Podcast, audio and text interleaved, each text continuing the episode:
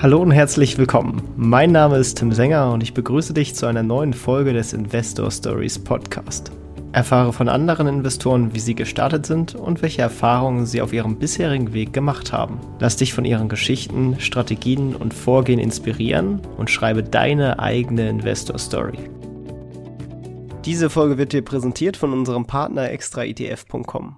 Stell dir vor, du hättest jederzeit eine aktuelle Übersicht über dein Vermögen, könntest deine Investments ganz einfach analysieren und dein Portfolio mit anderen Strategien vergleichen. Genau dabei unterstützt dich der extra ETF Finanzmanager. Denn damit behältst du dein Vermögen jederzeit im Blick, kannst Risiken frühzeitig erkennen und so Verluste vermeiden. In nur wenigen Minuten hast du alles eingerichtet und kannst mit deiner Vermögensoptimierung loslegen. Und als Hörer des Investor Stories Podcast erhältst du 30% auf ein Standard-Jahresabo. Nutze hierfür einfach den Code Investor Stories 30. Investor Stories klein und zusammengeschrieben, 30 als Zahl. Den Link zum Finanzmanager findest du in den Shownotes oder unter investor-stories.de slash efm. Und jetzt viel Spaß bei dieser Podcast-Folge. Hallo und herzlich willkommen im Investor Stories Podcast oder ich sollte eher sagen zurück. Willkommen zurück im Podcast Stefan Mund. Du bist Makler gewesen und bis jetzt als Projektentwickler in eigener Sache unterwegs, warst in Folge 21 bereits zu Gast. Und ja, falls ihr die erste Folge verpasst habt, solltet ihr sie euch unbedingt nochmal anhören.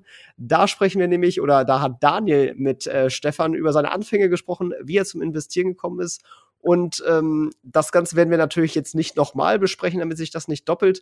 Denn beim Stefan hat sich eine ganze Menge getan und äh, da ist es echt interessant und da freue ich mich echt mit ihm einsteigen zu können. Deswegen herzlich willkommen im Podcast, Stefan. Wie geht's dir? Ja, Tim, Hallöchen. Vielen lieben Dank. Äh, freut mich zurück zu sein. Fühlt sich an wie Wohnzimmer. Perfekt. Sehr gut, sehr gut. Ja, ich habe eben schon ein bisschen angeschnitten, dass sich bei dir einiges getan hat. Vielleicht magst du mal kurz so eine äh, kleine Zusammenfassung geben, äh, welche Entwicklung es so bei dir gab? Ja, dann reißen wir das doch mal kurz ab, was so die letzten sind ja nun eigentlich genau drei Jahre, äh, wo ich mit Daniel hier zusammensaß und wir die Anfänge des Investierens besprochen haben. Und ja, in den drei Jahren hat sich einiges getan. Ziele wurden erreicht, die wir beim letzten Mal besprochen haben. Es sind Immobilien im Privaten dazugekommen. Die Projektentwicklung, wie du gerade schon angekündigt hast, kam mit dazu sowie eine vermögensverwaltende Gesellschaft. Und die Ferienvermietung hat Einzug gehalten bei der Familie Mund. Ja, da kam einiges zusammen. Echt ziemlich cool, also auch wirklich vielseitig aufgestellt. Ähm, wo fangen wir am besten mit an? Ich würde mal sagen privat, weil das so der Grundbaustein war, mit dem du ja auch im Endeffekt gestartet bist. Bist du da deiner Strategie treu geblieben äh, und äh, welche Entwicklung gab es da sozusagen im Detail? Also, was waren dann deine nächsten Schritte seit der letzten Folge? Ja, das ist so gekommen, wie ich beim letzten Mal äh, mit angesprochen hatte, mit den drei Eigentumswohnungen, die dann das zweite Investment waren nach dem Mehrfamilienhaus. Zwei der Wohnungen hatten wir ja schon vor dem letzten Interview gekauft gehabt, die dritte dann noch dazu. Äh, ja, 2019 war dann dort Nutzen-Lastenwechsel. Dann hatten wir die Immobilien, haben auch wie äh, schon mal angeteasert, die saniert und dann neu vermietet. Leider haben wir uns aber äh, mit einem lachenden und einem weinenden, weinenden Auge dieses Jahr wieder davon getrennt. Aber die Zeit hat es hergegeben und äh, ja, das hat gepasst. Das war relativ kurzfristig. Die Wohnungen sind aber auch an Bekannten von mir gegangen und sind quasi nicht aus der Welt. also war das sozusagen ein opportunistischer Verkauf? Also das hat sich für beide Seiten stark gelohnt. So kann man das sagen. Es ist eine Win-Win-Situation geschaffen worden. Ja. Okay, vielleicht magst du es ein bisschen erklären, einfach nur damit man die Hintergründe versteht. Äh, ich habe mit dem Gedanken gespielt, aus dem privaten Portfolio, was wir dann jetzt die drei Jahre aufgebaut hatten, was rauszuverkaufen, weil wir einfach zu Hause nochmal umbauen wollten und äh, damit Eigenkapital irgendwo herkriegen wollten. Und haben wir gesagt, komm, die drei Wohnungen hier, die haben wir damals zu einem guten Preis eingekauft, haben die jetzt entwickelt. Ja, wir haben die saniert, wir haben die sehr gut vermietet. Und äh, mein Freund und Bekannter hatte angefangen zu investieren im vergangenen Jahr, hatte über unsere Projektentwicklung schon eine Wohnung gekauft und wollte gerne weitermachen. Und dann haben wir uns hier geeinigt und dann hat er die drei Wohnungen gekauft. Aber generell ist dein privates äh, Portfolio sozusagen schon noch auf Langfristvermietung ausgerichtet, oder? Ja, das ist es auf jeden Fall. Es kam, wie gesagt, ein bisschen was dazu. Auch die Finanzierung hatten wir beim letzten Podcast schon angefragt für ein weiteres Mehrfamilienhaus. Das haben wir dann auch gekauft Anfang 2019. Dann kam Mitte 19, nee, eigentlich auch relativ am Anfang, noch ein äh, Mehrfamilienhaus dazu. Und äh, bei uns im Stadtteil hatte sich eine Wohnung ergeben gehabt und das ist relativ verrückt. Es gibt äh, auf dem freien Markt pro Jahr dort in der Ecke drei Wohnungen. Der Rest geht alles unter der Hand weg, was aber auch dem geschuldet ist, dass 95 Prozent der Immobilien Einfamilienhäuser sind. Und dort ergab sich halt eine Wohnung, die war leer. Es war eine Dreizimmerwohnung und die musste ich unbedingt haben. Also die haben wir dann noch ins Private mit reingekauft. Hab dann aber schon gemerkt, äh, das wird ganz schön viel im Privaten und hier möchte dann das Finanzamt auch gerne zugreifen. Wenn wir jetzt so weitermachen, da brauchen wir ein anderes Vehikel dafür. Und dann gab es im Sommer 2019 die vermögensverwaltende Gesellschaft. Okay, und die hast du quasi hauptsächlich mit dem Steuerhintergrund sozusagen dann gegründet. Hast du da auch die Einheiten eingelegt oder hast du quasi die anderen Sachen hältst du immer noch privat und nur neue Gesellschaften dann in die, in die Einheit eingelegt? Oder genau, also nur, nur neue Immobilien dann in die Vermögensverwaltung rein. Die privaten sind im Privaten geblieben. Äh, man muss ja auch später nochmal was haben. Ne? Also wenn wir jetzt über die klassische Altersvorsorge nachdenken, dann wären das die die im Privaten sind. Und in die Vermögensverwaltung äh, ja, sind dann die, die neuen Immobilien reingekommen, die dann mit dazu kamen. Du bist ja auch relativ regional fokussiert gewesen. Ähm, bist du das immer noch oder schaust du dir mittlerweile deutschlandweit Immobilien an? Nee, ich bin wirklich regional geblieben. Ähm, ich habe immer selber die Ausrede, dass ich gar keine Zeit habe, woanders hinzufahren. Hier gibt es immer noch genug, was gekauft werden möchte. Wobei das auch jetzt dieses Jahr äh, so ein bisschen abgeflacht ist und ähm, nicht mehr so ist wie vor drei Jahren, äh, das zu bekommen, was ich quasi gerne hätte oder was ich mir da vorstelle. Und ja, ein bisschen was ist noch dazugekommen, wenn wir das jetzt in der Vermögensverwaltung nochmal kurz runterreißen wollen. Wir haben dort gestartet mit einer Gewerbeeinheit mit dem Hintergrund äh, einer Ferienvermietung dort drin. Dann kam eine weitere Gewerbeeinheit dazu, die aber dann konventionell vermietet worden ist. Ein Sechsfamilienhaus haben wir dort noch mit reingenommen. Ja, dieses Jahr nochmal ein Sechsfamilienhaus und noch eine Eigentumswohnung. Sollte eigentlich weiter ausgebaut werden dieses Jahr, war ein großes Ziel gewesen, aber ich habe nicht das gefunden, wo ich sage, das passt jetzt super dort rein. Ja. Deswegen stagniert es dort gerade so ein bisschen. Was ist, das ist aber nicht schlimm, weil ob ich nur alle Vierteljahre ein Sechsfamilienhaus kaufe oder jetzt mal ein Jahr ein bisschen die Ruhe reinbringe und dann 40 Einheiten kaufe, auf einmal kommt im Endeffekt auf selber raus. Wir haben ein bisschen weniger Stress gehabt. Wie groß bist du denn insgesamt aktuell, nur dass man so, so ein grobes Gefühl für dein Portfolio bekommt? Also im letzten Podcast äh, war ja ein Ziel gewesen, dies, die eine Million Immobilienvermögen äh, sein eigen zu nennen. Das haben wir überschritten. Wir sind jetzt circa bei 2,5 Millionen im Privaten und in der Vermögensverwaltung. Aber das ist ja Vorsteuervermögen, korrekt? Das äh, ist quasi, nicht vor Steuer, sondern äh, vor, vor, vor Schulden sozusagen. Also das reine ja, genau, Volumen, richtig, genau. Das reine Volumen. Ne, das war damals das als Ziel angeteasert und ja, das, das ist auch weiterhin so stehen geblieben und ja, jetzt überschritten worden. Was ist denn eigentlich so quasi dann deine Target-Immobilie? Also vielleicht magst du noch mal ein bisschen äh, beschreiben, welche Region du unterwegs bist und äh, was genau ist dein, dein Zielobjekt, was du dir am, am ehesten sozusagen in deine Raster fallen würde? Also das war Dresden oder ist Dresdner Umland, äh, Mehrfamilienhäuser, jetzt halt der Gedanke zu Wohnanlagen oder größeren Mehrfamilienhäusern, ein bisschen Schlagzahl reinzukriegen. Ich bin aber auch über die Zeit so ein bisschen in die emotionale Schiene gerutscht also wenn ich auf was Lust habe, äh, was ich nicht unbedingt rechnen muss, direkt am Anfang, dann kaufe ich das trotzdem. Also gerade die Wohnung bei mir im, im, im Stadtteil, das war so ein Ding gewesen, es war mir relativ egal, was die kostet. Ich wollte dort einfach eine haben. Hat sich jetzt hinten raus auch rentiert, wunderbar, ist gut vermietet, äh, läuft. Und dann haben wir aber dieses Jahr, auch Mitte des Jahres, ich glaube Juli war es gewesen, ähm, in der Nähe von Dresden gibt es noch ein, eine Stadt, die heißt Radebeul. Und der Stadtkern von Radebeul ist Altkirchenbroda. So eine Kneipenmeile. So ein alter Dorfanger. Dort haben wir auch eine re relativ emotionale Verbindung hin. Meine Frau und ich haben damals dort geheiratet. Und ja, wir sind sehr, sehr gerne dort. Und hatten uns dann mal vorgestellt, Mensch, hier eine Wohnung zu haben, das wäre doch auch schön. Und irgendwann kam der Tag, da landete diese Wohnung, die wir schon lange gesucht haben, im Immobilien-Scout. Es war genau das, was man sich immer so vorgestellt hat. Ein schönes Architektenhaus von 2001. Eine, war eine große Zweiraumwohnung gewesen und die war leer. Ja, und da habe ich rein aus Emotionalität entschieden, ich will die Wohnung haben. Mir war eigentlich von vornherein klar gewesen, hier musst du auch monatlich draufzahlen. Das war aber vollkommen okay. Ja, das Risiko bin ich da eingegangen oder ja, ich wusste, auf was ich mich einlasse. Genau, dann haben wir die gekauft. Die war auch äh, frisch renoviert. Dann haben wir die an den Mietmarkt gebracht und haben die jetzt zu einem guten Mietpreis vermietet und haben trotzdem einen Cashflow dort, wo es gar nicht geplant war. Was mir wieder gezeigt hat, in der Immobilie ist ja irgendwie alles möglich. Also normal sind die Immobilienpreise ja so zwischen 2000 und 3000 Euro bei uns auf dem Markt. Die war jetzt relativ weit oben angesiedelt für 3,3 auf dem Quadratmeter. Und dennoch haben wir dort einen Cashflow jetzt bei der Wohnung von, ich glaube, 220 Euro pro Monat pro Steuer. Generell bist du also auch auf Cashflow-Immobilien aus. Also du versuchst auch Immobilien zu kaufen, die sich also von selber abzahlen sozusagen oder wo sogar am besten Fall noch was überbleibt. Genau, also das ist auf jeden Fall der Fokus für die Dinge, die im Bestand bleiben. Ja.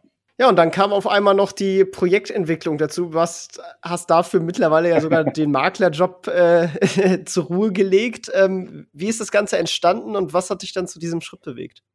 Also wie ist das entstanden in der Immobilienbranche, in der Makelei, wo man so ein bisschen Einblick auch gekriegt hat zu äh, ja, anderen Leuten in der Branche, fand ich das recht interessant. Es kam auch durch das Investieren mit, weil ich mir dachte, jetzt hast du hier die, das hässliche Endline an Wohnung gekauft, hast das jetzt echt schick gemacht, hast das vermietet und du weißt genau, du kriegst viel mehr dafür im Endeffekt, wenn du es dann verkaufen würdest.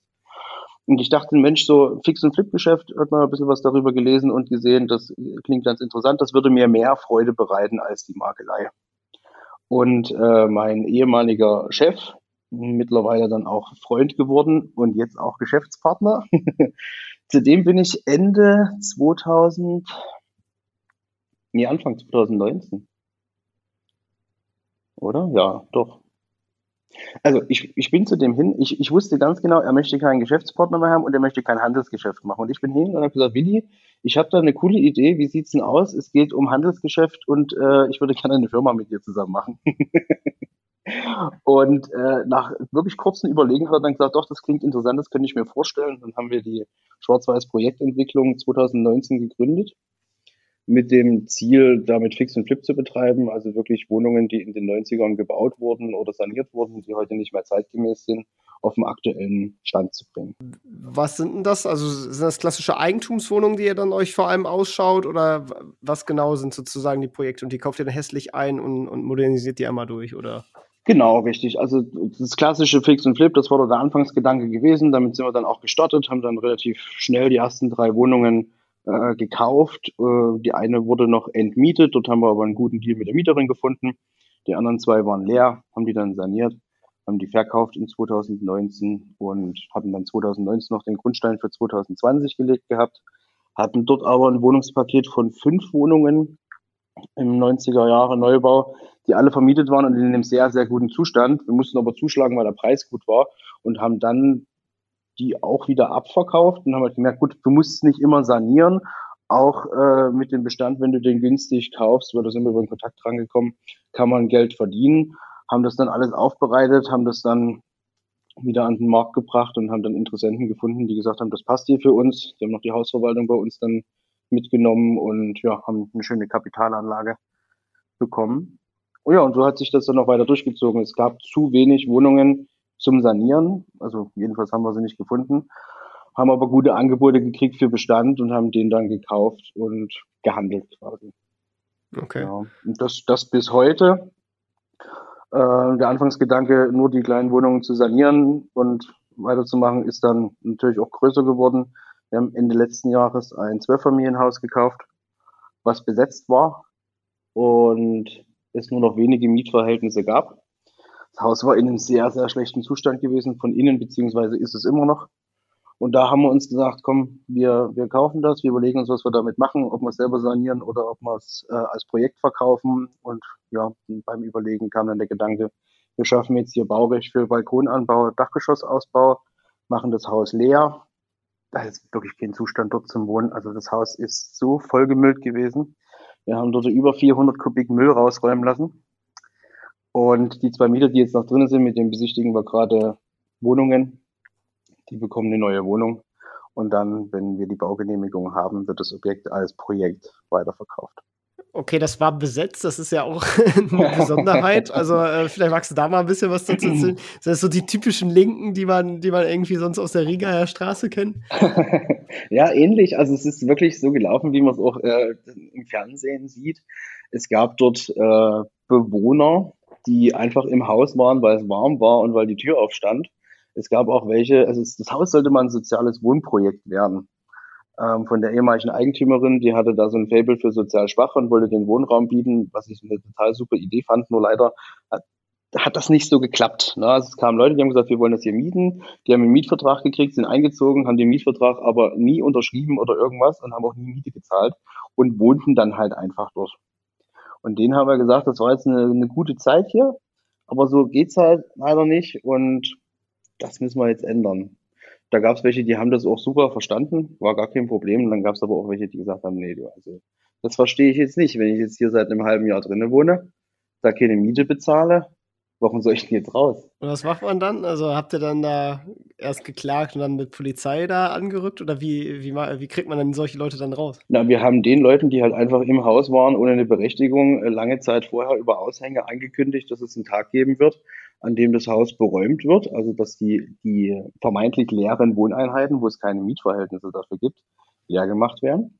Zuvor hatten wir schon das Treppenhaus entmüllen lassen, weil es auch äh, voll stand ja, mit Sperrmüll, Müllsäcke, war noch Ratten im Haus gewesen und ja, und dann kam der Tag, wo wir dort beräumen wollten. Ich hatte mir dann dort Unterstützung mitgebracht vom hier ansässigen Security-Unternehmen. Da wurden uns drei Jungs zur Verfügung gestellt. Es weiß ja keiner, was passiert.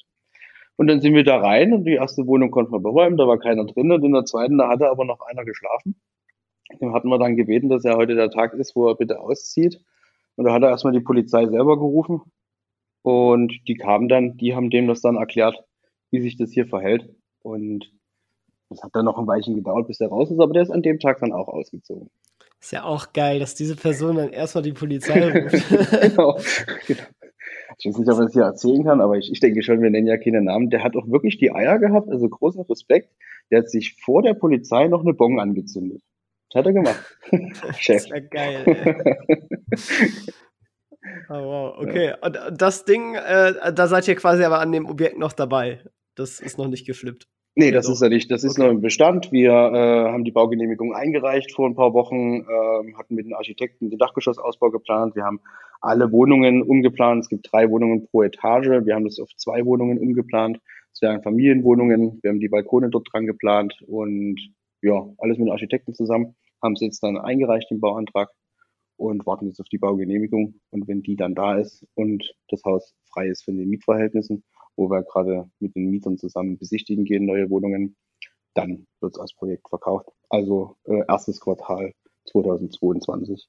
Jetzt finanziert man ja solche Deals ganz anders als die Standardimmobilien. Das ist ja relativ straightforward, sage ich mal, so eine Cashflow-Immobilie zu finanzieren. Man latscht zu seinem Finanzierungsberater oder Bank da der Wahl und äh, holt sich da ein nettes Angebot ab und äh, ja, finanziert das auch einfach und die Bank freut sich über Cashflow mhm. und alles sicher und super. Äh, wie geht ihr da bei Finanzierung bei solchen Projektentwicklungsgeschichten vor? Also das ist auch ein spannendes Thema. Also bei, bei uns ist es ja so, ich bin ja nicht ohne Grund zum Willi gegangen, habe ihn damals gefragt, ob er das gerne mit mir zusammen machen möchte. Äh, ich bringe das Know-how mit bei dem Verständnis von den Immobilien und bei den Ideen für die Sanierungen. So wie mache ich den Abverkauf? Ich möchte aber sein Know-how in der Firma mit haben für den Einkauf von den Immobilien sowie für die Bankenkontakte und die Bankenfinanzierung. Und das war die Grundlage, warum ich es mit ihm zusammen machen wollte, wo wir auch wieder eine Win-Win-Situation schaffen, wo wir eine Gesellschaft haben zu gleichen Teilen, wo jeder Teil seine festen Aufgaben hat. Das ist auch bis heute so. Das funktioniert wunderbar. Wir ergänzen uns dort mega. Bin ich total glücklich drüber. Ich denke, er auch. Und er hat äh, auch eine vermögensverwaltende Gesellschaft, hat auch ein großes ähm, Portfolio an Immobilien und hat dadurch über die Jahre auch schon viele Kontakte zu Banken gehabt. Hat sie auch immer noch. Und ja, als wir gestartet sind, sind wir mit einer Bank ins Gespräch gegangen über eine Finanzierungslinie, wo wir halt relativ einfach einkaufen können, wie aus EK, wo nicht groß geprüft wird. Haben wir dann auch eine kleine Linie bekommen, damit konnten wir starten. Aber gerade für so ein Projekt ist es dann halt eine separate Finanzierung, die du brauchst. Wir haben es der Bank vorgestellt, was wir damit vorhaben. Die Bank hat gesagt, Jungs, super, gefällt uns, so machen wir das. Okay, ja, das ist natürlich auch wertvoll, wenn man dann auch diese Expertise und Netzwerk dann da auch einbinden kann. Ja, wie sieht denn dann aktuell, also du bist quasi jetzt der, bist du der Einzige in dieser Projektentwicklung, der das Haupt, äh, Vollzeit sozusagen macht und dein Kollege, der von der Makleragentur, der, der macht das noch sozusagen vollzeitmäßig und wie sieht dann dein Tag so aus, damit man sich das vielleicht ein bisschen besser vorstellen kann? Also Ende letzten, äh, nee, Mitte letzten Jahres haben wir uns dann beide angestellt als Geschäftsführer in der Schwarz-Weiß-Projektentwicklung. Also ich muss noch dazu sagen, ich habe die Schwarz-Weiß-Projektentwicklung ja als Stefan Mund gegründet gehabt, habe die dann aber relativ schnell wieder verkauft an meine vermögensverwaltende Gesellschaft. Aus steuerrechtlichen Gründen hatte mir das der Steuerberater ans Herz gelegt. Für später, wenn man mal weiterdenkt. Nee, und wir haben uns dann letztes Jahr anstellen lassen als Geschäftsführer. Und ich habe dann Mitte letzten Jahres angefangen, dort ja, Vollzeit in der Firma quasi zu arbeiten. Der Willi aufgrund der anderen Projekte und auch dem weiteren Aufbau vom Makelunternehmen äh, nicht so, wie er sich vielleicht wünschen würde, mit der vollen Zeit dort reinzugehen. Muss er aber auch nicht. Das ganze operativ und was nach außen hingeht, äh, bin ich am Ball und kümmere mich dort. Und äh, den Einkauf und die Finanzierung passt trotzdem auch in seinen Tagesplan mit rein und ja, passt, passt wunderbar. Die Arbeit ist trotzdem nicht weniger geworden. Das haben wir dann auch Mitte, Ende letzten Jahres stark gemerkt, weil wenn zwei Jungs anfangen, ihre Steuerunterlagen zusammenzusuchen, das wird ja nichts. Und da haben wir gedacht, jetzt brauchen wir eine helfende Hand noch mit im Büro, die uns hier unterstützt bei den alltäglichen Dingen, die vielleicht nicht so viel Freude machen, die aber auch wichtig sind und gemacht werden müssen. Hatten dann Ende letzten Jahres äh, durch Zufall, durch einen Geschäftspartner äh, eine Person gefunden, die sehr gut auf die Stelle passen würde, die auch gerade zu der Zeit was Neues gesucht hat. Und dann haben wir unsere Michaela gefunden und im Februar diesen Jahres eingestellt. Und was wir für tolle Immobilien schon gemacht haben und gedreht haben und Geld verdient haben, war alles prima. Aber die beste Investition des Unternehmens war die Micha gewesen. Sehr gut. Ja. Genau, auch so. Und wie sieht mein Tag aus? Ja, also ähm, wir haben derzeit einiges drin an Immobilien, was saniert wird. Es sind derzeit zwei Wohnungen. Die eine ist jetzt fertig, die nächste geht jetzt los. Dann haben wir noch eine drin, die geht im Januar los in der Sanierung, haben aber auch noch ein bisschen was, was jetzt ähm, noch Abverkauf betrifft. Und Dinge, die im Ankauf sind, die noch geprüft werden müssen. Und das ist eigentlich das, was ich so den ganzen Tag mache. Also wir haben derzeit 32 Einheiten im Bestand um die sich gekümmert werden muss. Wir haben jetzt neun Einheiten, die wir noch bis Ende des Jahres ankaufen. Und wir prüfen gerade noch einen Ankauf von 26 Einheiten in Leipzig. Genau, und da gibt's, da gibt's zu tun. So. Sehr gut. Machst du das dann, also diese Sanierung im Endeffekt, das, das macht ihr ja logischerweise nicht selber, sondern das machen Handwerker etc. für euch. Ja. Habt ihr da einen festen Partner aus dem Netzwerk oder sucht ihr euch da jeweils pro Projekt passende Partner oder wie geht ihr daran? Ja, da haben wir auch geübt, gelernt, äh, Lehrgeld bezahlt und äh, viel Zeit und Nerven gelassen an der Sache. Wir haben äh, uns ausgestattet mit einem Transporter und mit Werkzeugen und wir hatten drei Subunternehmer, die für uns gearbeitet haben, denen wir das zur Verfügung gestellt haben. Das hat aber nicht so geklappt, wie wir uns das vorgestellt haben. Es wurde nicht die Qualität geboten, die gebraucht wurde und es war sehr viel, was wieder nachzuarbeiten war. Und es hat alles viel Zeit und Geld gekostet. Wir haben uns dann gesagt, komm, wir brauchen jemanden, der wirklich bei uns aus dem Unternehmen raus agiert und für uns arbeitet. Haben uns dann einen Maler-Bodenleger eingestellt und einen Fliesenleger.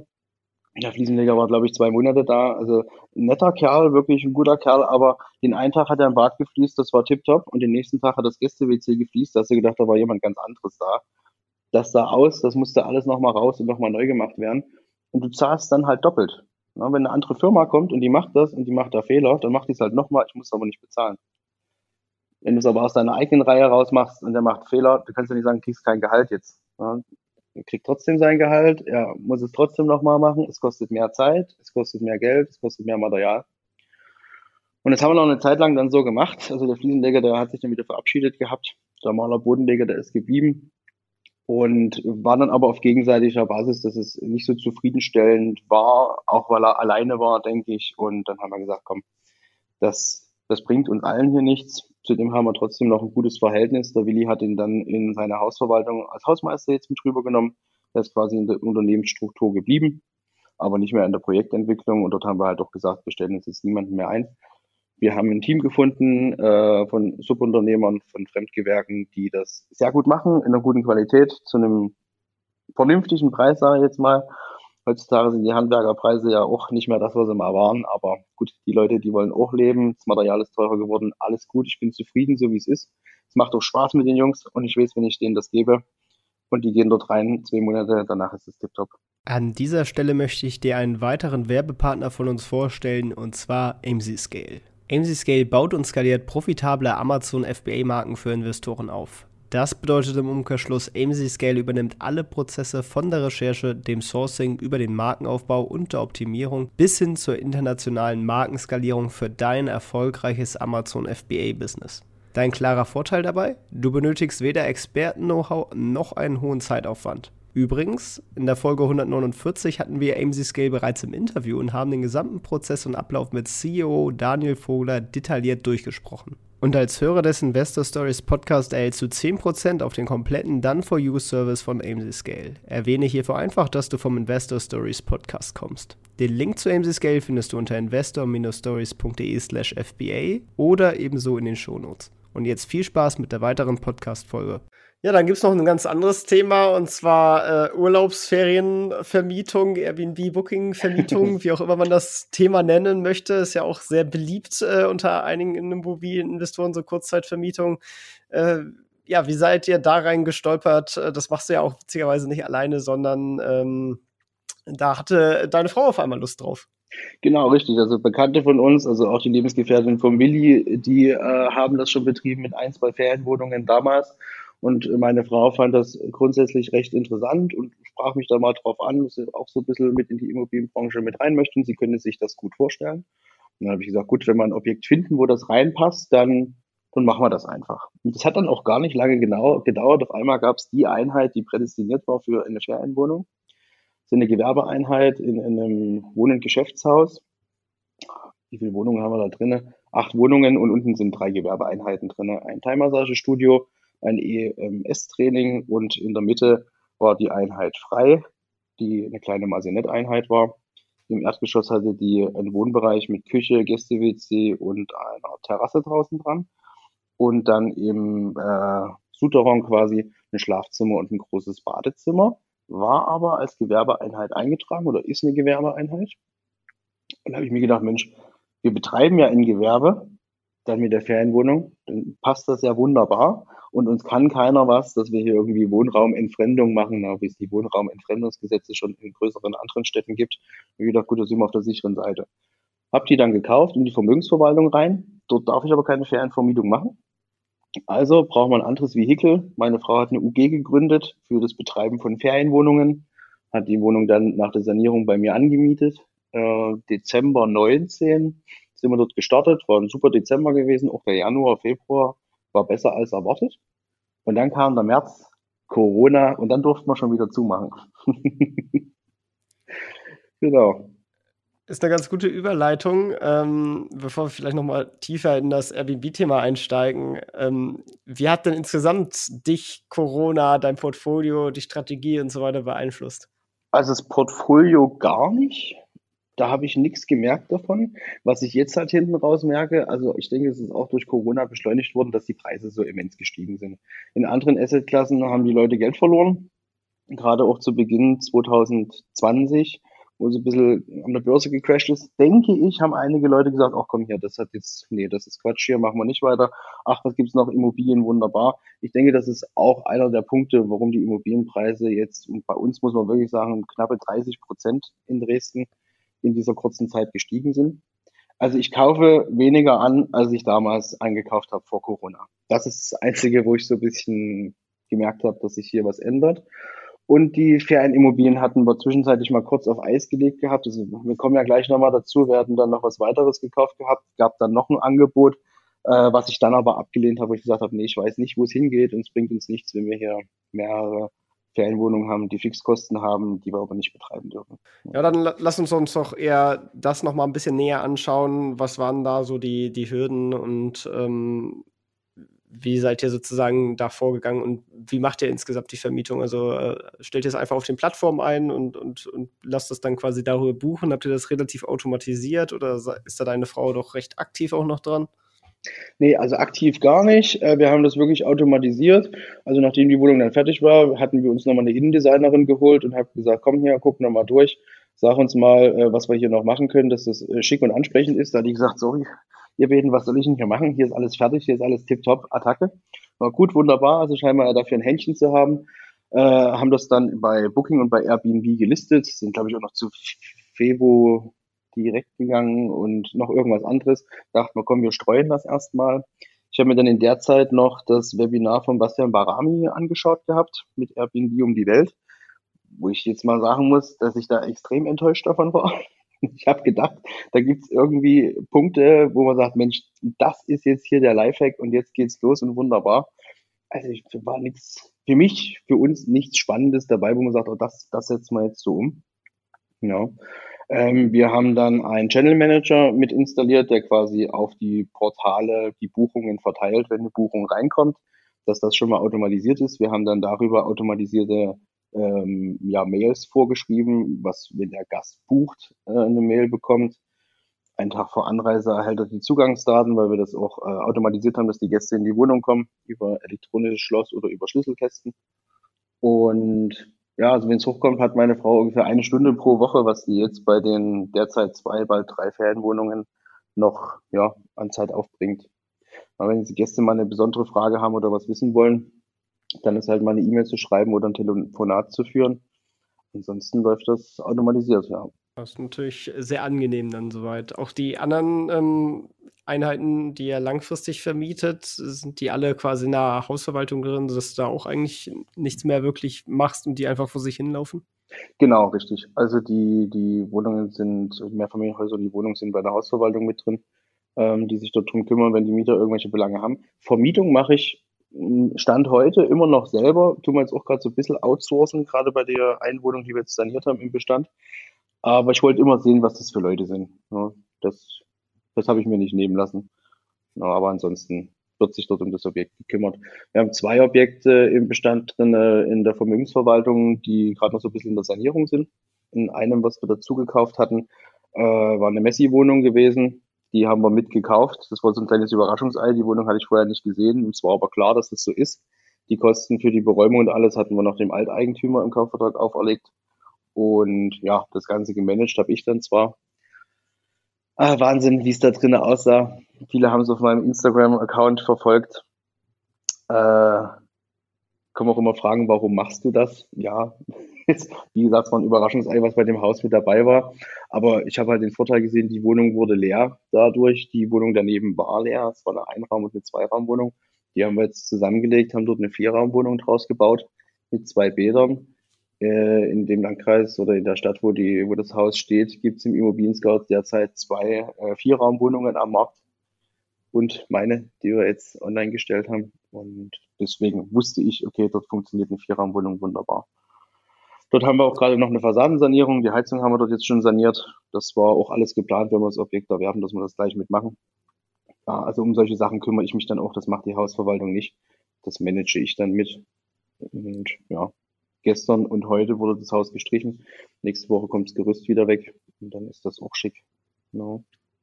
Aber nochmal zurück zur Ferienvermietung. Wir hatten das ja dann angestrebt, auch weiter zu betreiben, hatten noch eine Gewerbeeinheit gekauft. Das war auch eine spannende Kiste. Das haben wir im März 2020 gekauft. Und die Eigentümer war eine Eigentümergemeinschaft gewesen, die ist quasi ein Wohn- und Geschäftshaus insofern, das zwölf Wohnungen und äh, die Gewerbeeinheit. Und die Wohnungen sind alle schon verkauft worden von den einzelnen Eigentümern. Die Gewerbeeinheit hat denen aber zusammengehört gehabt. Und davon waren natürlich auch einige verstorben mittlerweile. Das Steuerbüro von denen hat sich dort um alles gekümmert. Jetzt mussten Erbscheine rangeholt werden, hier und da und das und das. Und das ganze Prozedere hat ein Jahr gedauert. Also wir haben erst im März 2021 äh, ja, über die Wohnung verfügen können quasi. Durften die aber in der Zeit schon sanieren und hatten das auch richtig schick gemacht. Das ist im Studentenviertel, soll es so ein bisschen ja, studentisch schick werden dort drinnen mit ein bisschen alten Sachen, ein bisschen neuen Sachen. Und dann haben die Leute dort im Haus aber mitgekriegt, nee, die wollen dort eine Ferienwohnung reinmachen. Äh, das geht nicht, weil das ist nicht zu Wohnzwecken geeignet. Da dachte ich mir, ja, aber in der Altenberger, also in der anderen Ferienwohnung, da funktioniert es ja auch. Da ist auch in der Teilungserklärung nichts davon geschrieben, dass man dort quasi nicht schlafen darf oder irgendwas. Aber in der Teilungserklärung von der Gewerbeeinheit steht explizit drin, dass es nicht zu Wohnzwecken geeignet ist und nicht übernachtet werden darf oder ähnliches. Und dann haben die Leute im Haus gesagt, na, ich hätte die Einheit ja auch gekauft, hätte dort jemand wohnen können. Also dem gestatten wir das auf gar keinen Fall, dass er dort in eine Ferienwohnung reinmacht. Und da hatte mir die Verwalterin dann dort mitgeteilt, die werden auch vor Gericht gehen. ich sage, okay, also nee, auf den Stress haben wir keine Lust. Haben die Möbel, die wir drinnen hatten und sowas alles wieder rausgeräumt. Ich hatte extra, ich bin nach Hamburg gefahren und habe einen Flipper gekauft weil ich dort so einen alten Flipper von 1974 in die Wohnung reinstellen wollte, wo die Leute sich ein bisschen betun können dann. naja, alles wieder raus. Äh, ja, konventionell vermietet ist Dresdner Druckhaus GmbH jetzt reingegangen im Juni. Und ja, dann wurde das halt keine Ferienwohnung. Wir haben dann trotzdem weitergeschaut. Ich kam irgendwie so auf den Fable äh, Ferienhaus und wir haben dann in der sächsischen Schweiz, Schweiz äh, bisschen geguckt, aber nichts gefunden. Ich hatte dann bei eBay Kleinanzeigen mir so eine Suche festgelegt gehabt, wenn da was reinkommt, dass ich da eine Nachricht kriege und irgendwann macht es Ping. Ich guckte drauf und dachte, Mensch, da ist ja das Haus, was wir suchen, wunderbar. Alle den Makler angerufen, habe ihm gesagt, wir kaufen das und ja, so ist es dann auch gekommen. Das im Oktober letzten Jahres gekauft, haben das dann bis Juni, Juli diesen Jahres saniert. Also neun Monate haben wir saniert. Und dann haben wir das Haus am Wald in Bad Schandau im Juli auf die Portale online gestellt. Und dann ging das durch die Decke. ja, habt ihr wohl ja. alles richtig gemacht. ja, also es ist wirklich toll geworden. Wir haben auch selber dort schon Zeit verbracht. Ähm, wir haben auch selber viel äh, im Haus gemacht, viel machen lassen, aber ganze Einrichtungen, oder ich habe zum Beispiel die Wände mit Zirbenholz verkleidet, ähm, weil man das aus Österreich ja so kennt, ne? schönes Raumklima, angenehmes Schlafen. Wo ich durch das Haus durch bin bei der ersten Besichtigung, habe ich gesagt, hier kommt Zirbenholz an die Wand. Das muss so und da geht auch kein Weg dran vorbei. Koste es, was es wolle. Ja, dann entspannte 85 Euro ein Quadratmeter gekostet, das Zirbenholz. Aber hey, ich wollte es haben. Und nee, jetzt, jetzt rentiert sich's. Jetzt ist es eine schöne Sache zu sehen, wie gut das von den Leuten angenommen wird. Ähm, wir hatten uns zwar mal gedacht, gut, wir fahren im Winter auch mal über, äh, im Sommer auch mal über ein Wochenende hin. Äh, das war uns nicht vergönnt. Aber gut, da haben wir halt Geld verdient. Ist jetzt auch nicht so schlimm. Waren jetzt mal wieder ein Wochenende dort von Donnerstag bis Samstag, weil am Freitag wurde der Kamin geliefert, da müssen den Kamin einbauen lassen, damit man es auch im Winter dort gemütlich hat. Und ja, im Dezember gibt es, glaube ich, noch ein freies Wochenende und eine freie Woche. Januar, Februar ist dann wieder ein bisschen ruhiger und da werden wir es auch nochmal nutzen. Macht ihr dann noch irgendwie extra Marketing oder stellt ihr das wirklich einfach nur auf den Plattformen ein? Nee, es steht auf den Portalen. Also wir haben geplant, auch schon anfangs äh, eine Website für die ganze Geschichte noch zu bauen, äh, pro Haus oder pro Wohnung auch Videos zu machen von der ganzen Geschichte. Aber aufgrund von Corona und quasi äh, ja die UG ohne viel Startkapital, außer das drinne, was äh, die Einrichtung kostet, drei Monate das Ganze betrieben, dann erstmal wieder dicht bis, ich glaube, auch Juli 2020, dann durfte es ja Juli, August, September vermieten, Oktober war dann wieder zu. Ja, und dann ging es ja erst äh, 21 wieder weiter. Man hätte zwar Monteure vermieten können, aber das wollten wir nicht. Das, dafür ist die Wohnung auch nicht ausgelegt. Also das sind auch alles coole Jungs, keine Frage. Aber die, die brauchen keine stylische, eingerichtete Wohnung, die brauchen was Praktisches. Deswegen ist es auch nicht das richtige Produkt für die. Deswegen war zu, es wurde kein Geld verdient. Und Deswegen ist das Thema Website und Videos und alles auch so ein bisschen nach hinten gerückt. Jetzt haben wir das Jahr ein bisschen Geld verdient, haben aber auch wieder was investiert, ähm, machen jetzt gerade die dritte Ferienwohnung. Die ist allerdings in einem meiner Mehrfamilienhäuser, was in Bad Schandau steht. Die Wohnung ist saniert, die muss jetzt noch eingerichtet werden, bauen jetzt noch eine Terrasse. Und hat sich jetzt ein bisschen verzögert, weil wir haben dort eine separate Tür einbauen lassen, äh, dass die Gäste einen separaten Eingang haben in die Wohnung und nicht durchs, durch den Haupteingang quasi müssen. Und die Terrasse wird jetzt davor noch gebaut, die wird eingerichtet und dann geht die auch Anfang des Jahres, Anfang nächsten Jahres dann in die Vermietung. Und dann werden wir uns mit dem Thema Website und Videos mal ein bisschen mehr auseinandersetzen. Du hast jetzt gerade gesagt, äh, ihr habt ja nicht so viel äh, Kapital in der UG. Logisch ist ja auch eine UG. Äh, dementsprechend äh, habt ihr da wahrscheinlich noch nicht die, die 25.000 am Anfang eingezahlt. Nee. Ähm, wie ist denn das von den Strukturkosten? Macht ihr da die Buchhaltung selber oder wie viel habt ihr da eingelegt sozusagen, um da zu starten? Weil ich habe immer so das Gefühl, persönlich, deswegen würde mich das gerne mal interessieren, ähm, dass sich eine UG eigentlich schon fast nicht so richtig lohnt, wenn man nicht direkt den, den dicken Cashflow hat, auf, aus dem Grund, weil wenn man die Buchhaltung und so weiter nicht selber macht, äh, dass das doch eigentlich auch dick in die Kosten geht, sozusagen. Ja, das stimmt schon. Also da schimpft meine Frau auch manchmal, was denn das Steuerbüro schon wieder hier an Rechnungen stellt. Also nein, Buchhaltung machen wir nicht selber. Ähm, da kümmert sich auch das Steuerbüro drum. Es ist aber alles äh, soweit absehbar, sage ich mal. Das hat, das funktioniert und äh, die machen eine gute Arbeit. Die sollen auch dafür Geld verdienen. Die UG an sich wurde nur mit 1000 Euro gegründet. Aber die sollte auch nichts reisen. Die soll auch keine Finanzierung machen oder irgendwas. Die sollte einfach nur das Vehikel sein um die Ferienvermietung offiziell betreiben zu dürfen, weil ich es aus der Vermögensverwaltung raus nicht machen kann. Privat wollte man das nicht machen, weil dann wären auch privat wieder Einnahmen dort da gewesen, die dann wieder mit hätten versteuert werden müssen. Deswegen diese separate Gesellschaft dort dafür. Und es fließt sozusagen ja. auch nur durch, also die Möbel und so weiter kauft ihr dann auch über die vermögensverwaltende Gesellschaft dann, oder?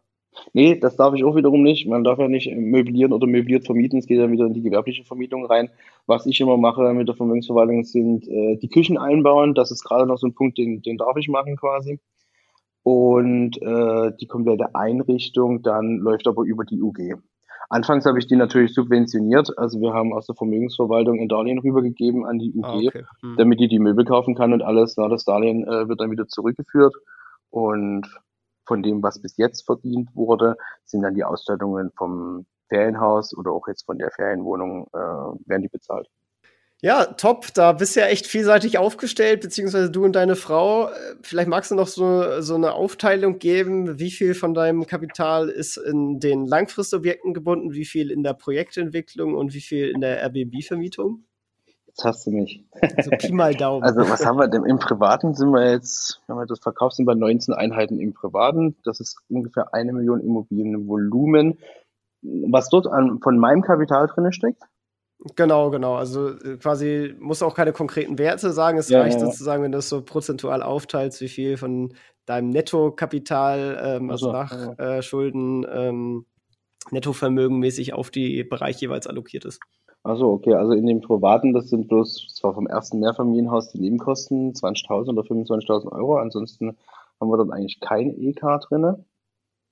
Also teilweise auch über 100 Prozent finanziert dann die zwei nächsten Objekte. Okay. Ja, ja. In der Vermögensverwaltung äh, ja, 25.000 Euro Stammkapital, die liegen drin. Dann habe ich dieses Jahr noch eine Kapitalrückstellung gemacht von 30.000 Euro, die ich privat reingegeben habe, die dann dort in der Gesellschaft drin sind als Eigenkapital. Es war wichtig, das Kapitalrückstellung zu machen, weil dann ist es keine, kein Darlehen, was quasi an die Gesellschaft gegeben wird, sondern es ist Eigenkapital von der Gesellschaft. Die Projektentwicklung haben wir mit 25.000 Euro äh, Stammkapital, da sind wir quasi hälftig drin, der Willi und ich.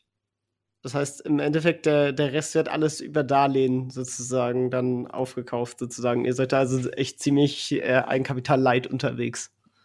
Ja, das kann man so sagen, genau. Genau. Nicht schlecht. Also Leverage ist auf jeden Fall da. ja. Top. Äh, ja, dann bin ich im Endeffekt auch schon mit all meinen Fragen durch. Vielleicht hast du jetzt aus den ganzen Erfahrungen, die du so gemacht hast, noch irgendwelche Tipps für die Hörer, die du denen auf jeden Fall mit auf den Weg geben wollen würdest? Ja, Tipps für die Hörer. Achso, wir haben ein was vergessen, Tim. Du hast das vorhin ja mit den Gesellschaften nochmal angesprochen. Das ist aber auch so ganz frisch. Ich habe es selber schon wieder fast vergessen. Wir haben gerade heute, heute Morgen noch eine Gesellschaft gegründet mit drei Geschäftspartnern zusammen ähm, für den Ankauf von einem Wohnportfolio äh, vor den Toren von Dresden von 100 Wohnungen. 14 äh, Häuser sind das, ähm, was auch eine Mischung aus Buy and Hold und, und Fix und Flip quasi wird. Also das ist auch das langfristige Ziel, das erstmal mitzuentwickeln und später dann gewinnbringend zu verkaufen, aber dort auch zwischenzeitlich noch zuzukaufen und halt ein groß, größeres Portfolio dann am Ende anbieten zu können. Das hat sich auch hier bei uns in der Firmenstruktur entwickelt gehabt. Wir hatten das auf den Tisch bekommen. Und äh, Willi, seine Aufgabe im Leben ist quasi, andere Leute vorwärts zu bringen, weiterzubringen. Und er hat sich gedacht, Mensch, ich alleine mache ich es nicht. Ich brauche da ein paar fitte Leute dafür und hatte uns dann angesprochen gehabt und dann haben wir zusammengesessen, haben das alle für gut befunden und haben gesagt, komm, das machen wir, haben auch eine coole Finanzierung dafür auf die Beine gestellt gekriegt. Und ja, das ist quasi großer Fokus auch für nächstes Jahr, das Ganze, was also acht Einheiten stehen leer derzeit, ähm, die zu sanieren, weiter zu vermieten, dort eine Struktur reinzubringen, wollen wir ein großes Aufmaß machen von allen Objekten, dass wir dann saubere Unterlagen haben für den späteren Verkauf. Genau, das, das hat noch gefehlt. Vielleicht dann auch nochmal die Frage passend dazu. Ähm, jetzt, du bist ja wirklich jetzt mit einem Hammer-Leverage unterwegs. Äh, Gibt es da Grenzen von den Banken, dass, dass du da schon was gestoßen bist irgendwie? Weil ist ja dann doch schon ein beachtliches Portfolio mit verhältnismäßig wenig Eigenkapital, würde ich jetzt mal sagen. Ja, denn die Grenze, das ist auch gerade brandaktuell. Wir ähm, haben Anfang des Jahres mit dem Gedanken gespielt, ein Haus zu bauen zur Vermietung, ähm, weil das von den Zahlen her Sinn gemacht hat, so wie ich mir das vorgestellt habe. Und dann kam das Grundstück, äh, das passende Grundstück quasi, und dann haben wir dort ein Haus drauf äh, projektiert. Es wird auch ein Doppelhaus. Äh, ja, tolles Konstrukt, alles prima, sogar Cashflow positiv das Ganze vor Steuer. Und da bin ich dann zu den Banken losgezogen, total motiviert natürlich mit meinem tollen Projekt hier. Und die fanden das aber irgendwie gar nicht spannend. und ja, das war jetzt ab, im September haben wir angefangen, dort die Banken anzufragen und man hat aber auch wirklich gemerkt, die Banken sind voll. Äh, war dieses Jahr äh, verrückt. Die haben viele schon vor dem Sommer, einige im Sommer haben die ihre Zahlen erreicht und hätten ja quasi nichts mehr machen müssen und haben dann halt nur noch das gemacht, was denen Spaß macht. Und ja, da waren wir jetzt halt einfach so ein bisschen zu spät dran. Da hat gerade keiner so richtig Lust drauf auf das Projekt. Aber ich weiß, dass ich es machen werde, definitiv. Äh, das Grundstück werden wir kaufen, das Haus werden wir auch bauen. Wir haben dort noch ein bisschen Zeit, weil das B-Plan-Gebiet wird jetzt erst quasi, ich sag mal, gebaut in Anführungsstrichen. Da stehen noch alte Baracken drauf, die werden abgerissen. Äh, dann wird die ganze Leitung verlegt, dann werden die Straßen gebaut, da kommt eine Ampel hin und wir werden frühestens erst im Oktober nächsten Jahres Bodenplatte gießen können. Deswegen habe ich noch ein bisschen Zeit. Ich hoffe, das Grundstück kann auch noch ein, zwei Tage warten. Wir werden jemanden finden, der das Projekt begleitet, aber wahrscheinlich erst Anfang äh, kommenden Jahres, wenn die Banken die, die Bücher wieder leer haben und neues Geschäft brauchen. Und das war jetzt wirklich gerade so ein Punkt, wo wir dort an Grenzen gestoßen sind, ja. Äh, zwischenzeitlich kam auch bei einer anderen Finanzierung noch die Aussage, naja, Ihre Vermögensverwaltung, die gibt's ja noch keine drei Jahre. Ja, das ist grundsätzlich korrekt, äh, dass die Banken jetzt ein halbes Jahr vor den drei Jahren ein Problem damit haben, aber als die Firma ein Monat alt war, kein Problem damit hatten, finde ich natürlich auch spannend. aber es war eine andere Zeit, obwohl es gar nicht so lange her ist. Nee, aber okay, zurzeit, es funktioniert noch mit der Finanzierung. kein Problem sozusagen. Also die, die Banken zwar haben jetzt, sage ich mal, ihre Limits generell fürs Jahr sozusagen, aber bei ja. dir jetzt persönlich sozusagen haben sie dir da keine Limits auferlegt, so dass, dass sie jetzt sagen, nee, den, den Mund, den haben wir schon jetzt genug durchfinanziert, da, da wollen wir nicht unsere Exponierung mehr erhöhen. Na, es wechseln halt die Berater jetzt. Ne? Du kommst, du hast anfangs Berater gehabt, die bis 750.000, eine Million entscheiden dürfen. Und danach geht es zum nächsten. Den kennst du nicht, der kennt dich nicht das ist für mich so ein bisschen der falsche Partner, weil das Ganze immer nur durch ein Programm durchjagen oder auf irgendwelche Regularien schauen, äh, was die dort sagen, das finde ich der falsche Weg. Ich denke, man sollte sich immer das Projekt anschauen und auch den, den, den Kunden dazu anschauen. Deswegen die Berater wechseln halt gerade oder auch die, die, die, die Ansprechpartner bei den Banken. Dort knüpfen wir gerade neue Kontakte und ja, schauen, wer dann jetzt halt in der nächsten Instanz für einen zuständig ist, sage ich mal so. Ja, gerade Regularien ist halt auch so ein Thema bei dem Neubauprojekt. Die Banken sagen dort, wir hätten gerne 75 Prozent der Mieteinnahme, dass die die Annuität decken. Kann ich total verstehen, dass man es bei einem 100 Jahre alten Haus macht oder dass man das bei einer 30 Jahre alten Wohnung macht. Da muss man auch ein bisschen Rücklage bilden. Aber bei so einem Neubau reichen da nicht auch einfach 85 oder 90 Prozent der Mieteinnahmen dafür aus, um die Annuität zu tilgen? Naja, alles, alles solche Punkte, die gerade sehr beschäftigt haben. Aber ich lege es gerade jetzt ein bisschen auf Eis. Wir werden uns im, zu Beginn des nächsten Jahres damit beschäftigen und werden dann auch den richtigen Partner dafür finden für das Projekt. Top, bin gespannt, wie es weitergeht. so, Ziele hast du gerade noch angesprochen, gell? Nee, Tipps für Hörer. Tipps, Tipps. Äh, machen wir erstmal die Tipps, dann kommen wir zu den Zielen. Ach, Tipps, ja, also ich habe damals schon immer gesagt, einfach mal machen, einfach mal ausprobieren, äh, erst starten, dann warten. An dem Punkt bin ich eigentlich immer noch.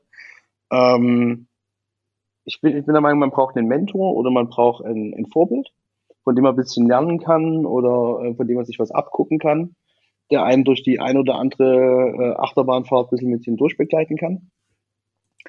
Chancen erkennen, Chancen umsetzen. Ja. Ich bin auch immer noch äh, im Immobilien Scout aktiv und gucke dort. Und wenn sich dort irgendwas ergibt, wo ich eine Idee dazu habe, dann ist es auch interessant für mich. Viele sagen, oh, Immobilien Scout, das ist ja alles das, was bloß ausgelutscht ist und was keiner will. Sehe ich überhaupt nicht so. Haben jetzt gerade erst wieder eine Wohnung darüber generiert. Das ist eine große Zweiraumwohnung klang erstmal uninteressant für den Preis, werden wir jetzt aber eine Dreiraumwohnung draus bauen, ist dann schon wieder viel interessanter. Ach nee, nee, nee, das war äh, geschwindelt, das war nicht Immobilien Scout, das war Off-Market. Aber beispielsweise unsere schöne Wohnung in Altkirchen Broda, die kam über den Immobilien Scout. Ohne den Immobilien Scout hätten wir die Wohnung nicht und ja, bin froh, dass es den auch noch gibt und guckt dort immer wieder gerne rein. Ja. Und was, was noch so ein Tipp ist, hatte ich jetzt gerade mit dem Willi gehabt vor ein paar Tagen. Ähm, man setzt sich immer Ziele und man schaut immer weit voraus, wo man gerne mal sein möchte und wo man gerne wäre und was man gerne erreicht hätte und hat dann diesen innerlichen Stress, die Person zu werden, die man in fünf Jahren dann irgendwann ist. Und er sagt dann halt, schau doch zurück fünf Jahre, schau auf die Person, die du vor fünf Jahren warst und erfreue dich daran und gönne dir den Erfolg, was du bis dahin geschafft hast und guck dich immer wie kann es sein, wie kann es werden. Sei zufrieden mit dem, was du hast und erfreue dich an dem, was passiert ist. Das fand ich sehr, sehr gut. Top, sehr cool. Ja, welche Ziele nimmst du dir dann als nächstes bis zur nächsten Podcast-Folge ich bin gerade, das habe ich im Sommer gemerkt, so ein bisschen ausgelaugt von den Zielen, weil wirklich sehr viele Ziele und das auch in kurzer Zeit erreicht wurden. Ähm, waren wenig Ziele so da gewesen von den klassischen Zielen jetzt. Also ich habe immer noch die die Ideen, also die, die Firmen werden weiter ausgebaut, das Ganze wird größer werden. Was wir jetzt innerhalb dieser äh, zweieinhalb Jahre, drei Jahre Projektentwicklung erreicht haben, ist super, bin ich mega begeistert davon. Haben jetzt eine Zielplanung gemacht für die nächsten zwei Jahre, wo wir dorthin wollen. Einzelwohnungsgeschäft, Butter- und Brotgeschäft muss auch noch sein, gehört mit dazu, aber ich hätte gerne äh, die, die größeren Portfolios, Wohnungspakete, äh, Mehrfamilienhäuser und dann dort, das, das ist so ein Ziel für die Projektentwicklung anderen Firmen werden auch weiter ausgebaut. Die Vermögensverwaltung, die kriegt noch ein paar Immobilien mit rein in den Bestand.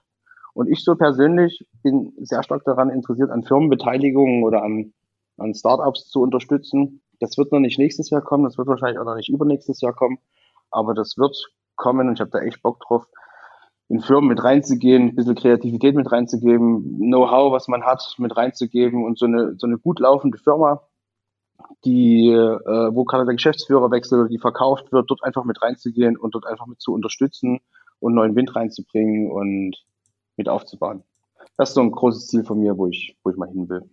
Das ist ja auch spannend. Ähm, was für genaue Startups oder Unternehmen schaust du dir da an? Also in welchem, wie genau, was machen die so geschäftsmodellmäßig? Bin ich, bin ich total frei. Bin ich, bin ich völlig frei. Also äh, Beispiel Joko Winterscheid hat in Socken-Startup rein investiert und hat da einfach ein paar crazy Ideen mit reingebracht, natürlich auch Geld mit reingebracht. Und dann ist das Ding durch die Decke gegangen und groß geworden. Sowas könnte ich mir auch vorstellen. Ja, dann äh, bin ich mal gespannt, wann dann deine Socken erscheinen. Ähm, ich, ich freue mich drauf. Äh, vielen Dank auf jeden Fall für die ganzen Infos. War ein mega spannendes Interview. Hast ja wirklich auch viel erreicht äh, seit dem letzten Interview. Wirklich sehr cool zu sehen. Ich bin gespannt, was dann beim nächsten Mal äh, alles los ist. ähm, und ja, vielen Dank. Und ähm, ja, das letzte Wort gehört dir. Das letzte Wort gehört mir. Ich habe ja schon den schönen Spruch gebracht eigentlich vorhin. Das sollte eigentlich so ein kleines äh, Abschlussresümee sein. Aber ich bedanke mich einfach für das Gespräch. Für mich war es selber auch nochmal schön zu reflektieren, was in den drei Jahren passiert ist. Es ist ein cooler Weg, es hat extrem viel Spaß gemacht, es wird weitergehen, es wird noch mehr Spaß machen und ich kann einfach nur jedem empfehlen, macht was draus, gebt Gas, habt kreative Ideen, findet euren Punkt, der euch Spaß macht und kümmert euch darum und geht nicht mehr arbeiten, sondern macht einfach euer Hobby zum Beruf und dann müsst ihr nicht mehr arbeiten gehen, habt einfach jeden Tag Spaß und alles ist prima. Fantastisch. Dann bis denn. Ciao, ciao. Ciao, Tim. Ciao. Das war's auch schon wieder mit dieser Podcast-Folge. Ich danke dir ganz herzlich fürs Zuhören. Wenn dir der Podcast gefallen hat, würde ich mich sehr freuen, wenn du ihn mit einer Bewertung auf iTunes unterstützt. Außerdem möchte ich dich gerne dazu einladen, der Investor Stories Community auf Facebook beizutreten. Hier hast du einen Austausch mit Gleichgesinnten und professionellen Investoren, die selber ihren Weg in die Freiheit der Finanzen gegangen sind und von ihnen kannst du lernen oder auch selber andere Leute bereichern und zudem ist dort Feedback zum Podcast immer willkommen. Um ganz schnell dorthin zu gelangen, kannst du auch einfach investor-stories.de slash community eingeben. Ich freue mich, wenn du auch beim nächsten Mal wieder dabei bist. In diesem Sinne, alles Gute, dein Tipp.